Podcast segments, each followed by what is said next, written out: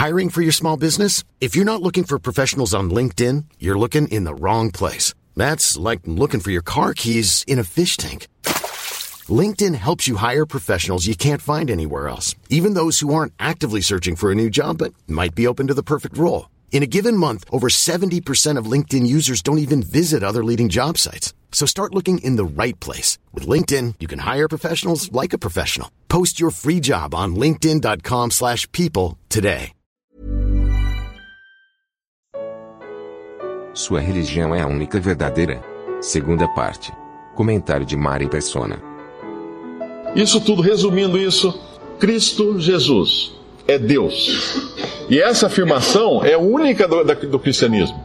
Dizer que ele veio em carne, dizer que ele é Deus, tinha pré-existência, estava na eternidade com Deus, Pai, Filho, Espírito Santo, ele é o Filho, uma trindade na eternidade. Filho de Deus veio ao mundo em carne para habitar aqui entre nós.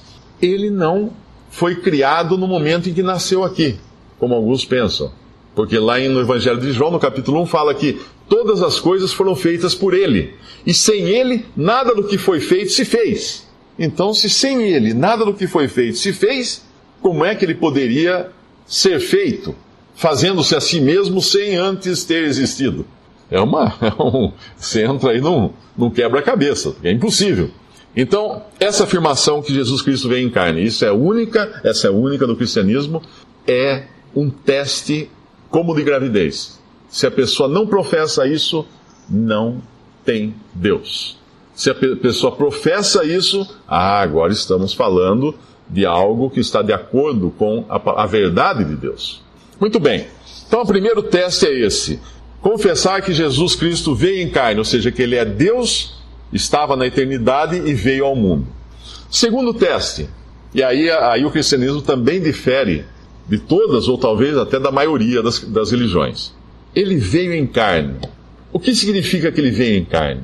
E que importância tem isso? Uh, eu estive envolvido, antes da minha conversão, com muitas religiões orientais. E a tônica comum às religiões orientais é essa, que a carne, a matéria, ela é ruim. É ruim. Tanto é que uma, uma das religiões que eu acreditava dizia que a matéria nada, é do que a, nada mais é do que a projeção da nossa mente. Você projeta que aqui tem uma parede, então essa parede existe porque a sua mente projeta. E você libertar-se dessas projeções, libertar-se dessa matéria, então seria atingir um estado elevado de, de espiritualidade ou algo assim. Então as religiões orientais, uh, como um todo, elas negam a matéria. Uh, e algumas religiões também ocidentais também fazem isso, tentando matar a matéria, eliminar a matéria, acabar com a matéria para ficar no estado só de espírito, só pairando no éter, como sendo essa a condição ideal do homem, uh, como se a matéria fosse um peso, um, uma coisa a atrapalhar a vida do homem. Agora, se fosse um peso atrapalhar a vida do homem, Deus não teria criado a matéria e dito no final de toda a criação das coisas e da criação do homem num corpo material, ele não teria dito, e foi muito bom, como ele disse do homem. Depois da criação do homem, Deus falou assim: viu Deus que era muito bom. E se a matéria fosse algo tão, tão perverso, tão ruim, tão desprezível, o Filho de Deus jamais teria vindo num corpo de carne.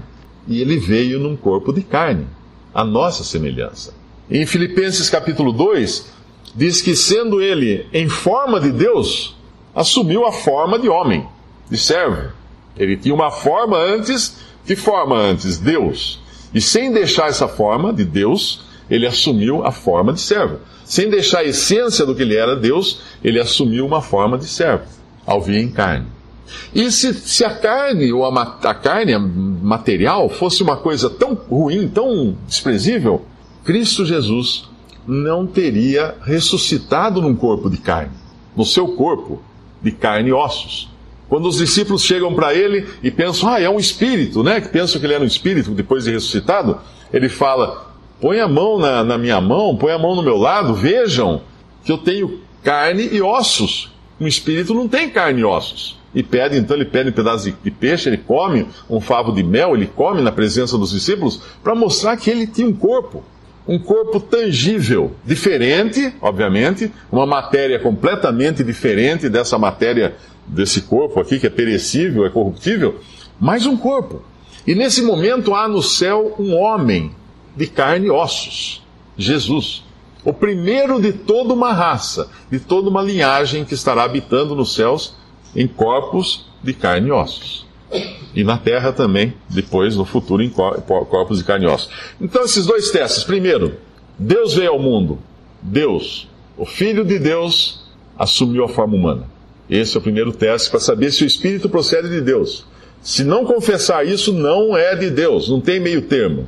Segundo teste, veio em carne, para depois ressuscitar em carne. Ou seja, um corpo tangível faz parte do futuro do homem. Faz parte do futuro do homem.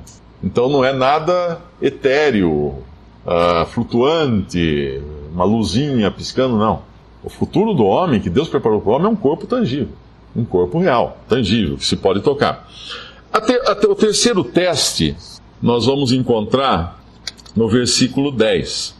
Nisso está o amor, não em que nós tenhamos amado a Deus, mas em que Ele nos amou a nós e enviou o seu Filho para propiciação pelos nossos pecados. Esse é o terceiro teste.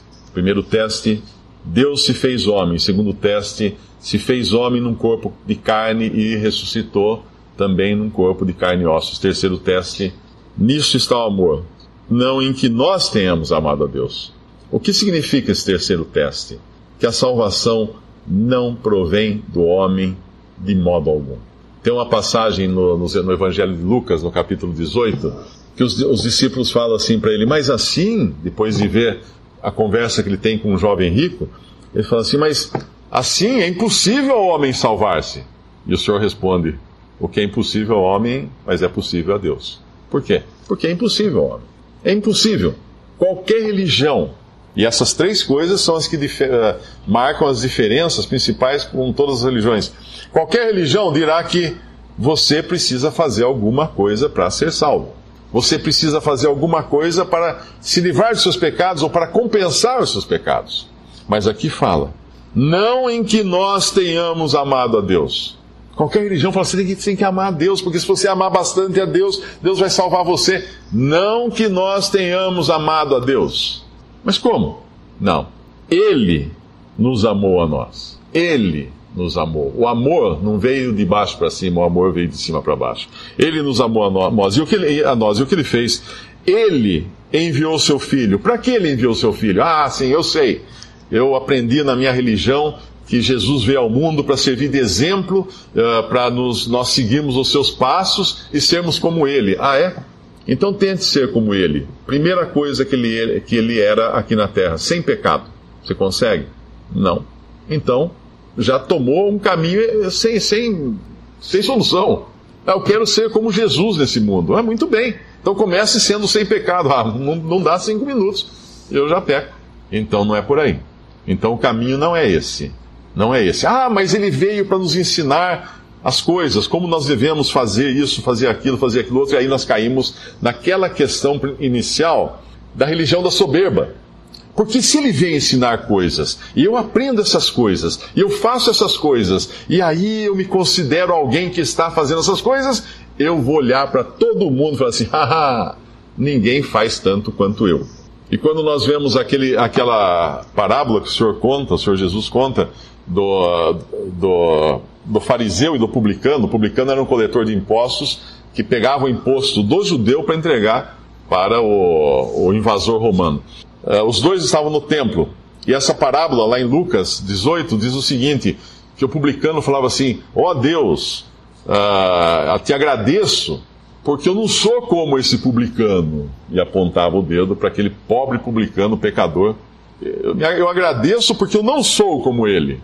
Eu dou dízimo, de tudo que eu tenho. E Deus nunca pediu dízimo de tudo que a pessoa tivesse, no sentido que ele estava falando ali. Eu jejuo duas vezes por semana, eu acho que ele fala, né? Duas vezes por semana. E na Bíblia, em nenhum lugar, Deus deu um mandamento de jejum.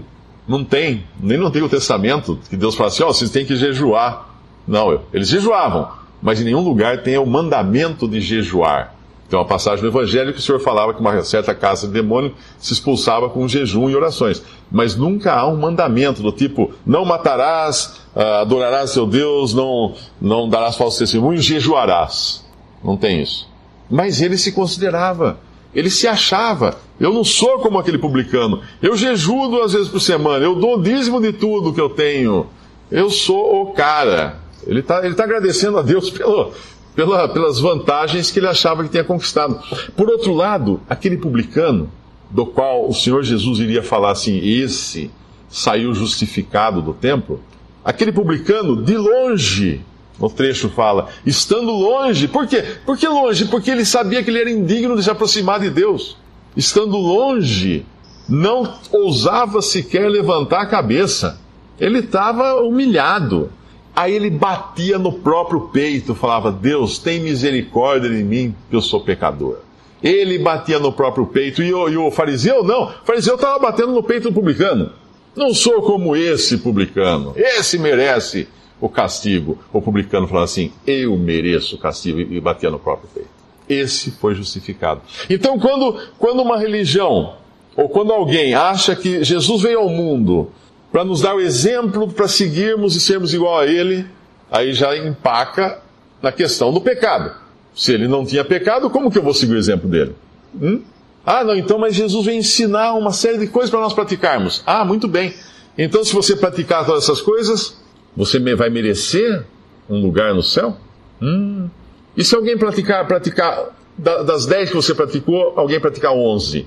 Você fica do lado de fora, porque alguém ultrapassou você na, na prática. Então, seria uma religião de mérito. E uma religião por mérito transforma Deus em um devedor do homem, porque é um salário. Se eu faço alguma coisa por merecer, eu, eu faço alguma coisa, uh, eu mereço um salário. Eu trabalho um mês, no fim do mês chego pro patrão, patrão, trabalhei o mês inteiro, ó, tá aqui, ó, fiz todas as tarefas, não faltei nenhum dia, tal, me dá meu salário aqui. O patrão tem que pagar. Ele é obrigado a pagar, pela legislação, ele é obrigado a pagar. Você, você trabalhou. Agora, como é que alguém ousaria pensar que para receber a salvação é do mesmo jeito? Que vai chegar no final da sua vida e falar assim: ó oh, Deus, eu estou aqui, tá aqui, ó, não faltei nenhum dia, cumpri todos os mandamentos, fiz minhas obrigações, fui na igreja todos os dias, tal, tá aqui, agora eu quero a salvação. É Deus. Como é que alguém poderia ousar pensar isso de Deus? Que Deus nos deve. Deus deve, eu, eu trabalhei, Deus tem que me pagar. Não, un, o único salário que eu mereço receber é a morte. Porque em Romanos fala que o salário do pecado é a morte. Esse eu mereço. Esse eu mereço receber. Então, nisso está o amor. Não em que nós tenhamos amado a Deus, mas em que Ele nos amou a nós e enviou o seu Filho para a propiciação pelos nossos pecados. E aqui mata todas as religiões que não seja o cristianismo porque não tem nada do homem, nem sequer o amor a Deus, porque o amor veio de Deus. E o amor de Deus foi tanto que ele entregou seu filho para quê? Para ser um exemplo para nós? Para nos ensinar coisas bonitas, como um grande filósofo, um grande mestre? Não. Claro que ele fez tudo isso, mas não é isso que nos salva. Entregou seu filho como propiciação pelos nossos pecados. O que isso significa? Ele tinha que nos condenar por nossos pecados. Deus tinha que nos condenar, mas ele não quis nos condenar, ele quis nos salvar. Mas para ele nos salvar, uma vítima precisava morrer. Alguém precisava pagar a conta, né? Se você, você vai num restaurante com um grupo de pessoas, e na hora de sair, pode até sair todo mundo, mas tem que ficar um. O garçom fica de olho quando vai um grupo, ele fica vendo, sai um, sai outro, sai outro, ele fica de olho. Se você for o último, ele vai correr lá. Assim, ó, amigo, sobrou você, a conta é sua. Alguém tem que pagar a conta. Como nenhum homem seria capaz de pagar essa conta, porque todos são pecadores, Cristo pagou a conta do pecador. E a palavra propiciação nos lembra de Deus sendo propício para com o pecador. Deus sendo longânimo, sendo favorável ao pecador, salvo agora.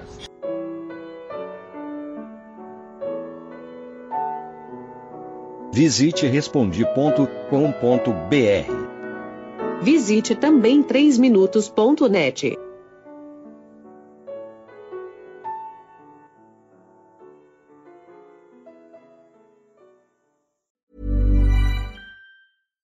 Hi, I'm Daniel, founder of Pretty Litter. Cats and cat owners deserve better than any old fashioned litter. That's why I teamed up with scientists and veterinarians to create Pretty Litter. Its innovative crystal formula has superior odor control and weighs up to 80% less than clay litter. Pretty Litter even monitors health by changing colors to help detect early signs of potential illness. It's the world's smartest kitty litter. Go to prettylitter.com and use code ACAST for 20% off your first order and a free cat toy. Terms and conditions apply. See site for details.